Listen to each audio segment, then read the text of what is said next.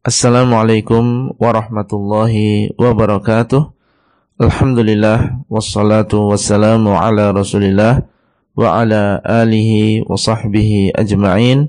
Halaqah yang ketujuh dari silsilah ilmiah mengenal Allah Subhanahu wa taala adalah tentang pengertian ibadah dan macam-macamnya.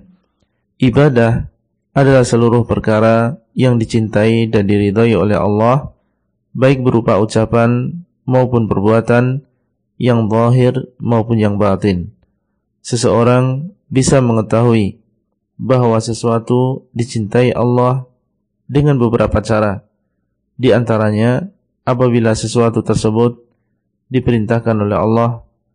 Dengan demikian kita mengetahui bahwasanya sesuatu tersebut adalah ibadah karena Allah tidaklah memerintah kecuali dengan sesuatu yang Allah cintai. Termasuk di antara tanda bahawa sesuatu itu dicintai oleh Allah adalah apabila Allah memuji pelakunya. Pujian Allah menunjukkan bahawa sesuatu tersebut dicintainya. Contohnya berdoa. Doa adalah ibadah karena Allah memerintahkannya. Allah Subhanahu wa taala berfirman, Ud'uni astajib lakum. Berdoalah kalian kepadaku, niscaya aku akan mengabulkan. Surat Ghafir ayat 60. Rasulullah sallallahu alaihi wasallam bersabda dalam sebuah hadis, "Ad-du'a'u huwal ibadah." Doa itu adalah ibadah. Hadis sahih diriwayatkan oleh Abu Dawud, At-Tirmidzi dan juga Ibnu Majah. Dengan demikian, hukumnya syirik apabila seseorang berdoa kepada selain Allah, baik berdoa kepada seorang nabi, seorang malaikat, seorang jin, orang yang soleh dan lain-lain. Contoh yang lain menyembelih. Menyembelih adalah ibadah.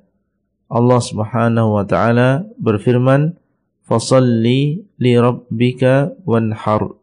Hendaknya engkau salat untuk Rabbmu dan menyembelihlah untuk Rabbmu.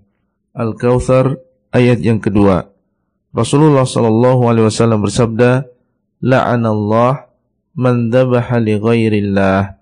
Allah melaknat seseorang yang menyembelih untuk selain Allah. Hadis riwayat Muslim. Dengan demikian termasuk syirik hukumnya seseorang menyembelih untuk jin atau untuk syekh atau untuk yang lain selain Allah Subhanahu wa taala. Contoh ibadah yang lain misalnya bernazar, beristighatsah, bersumpah, bertawakal, rasa takut, rasa cinta dan lain-lain.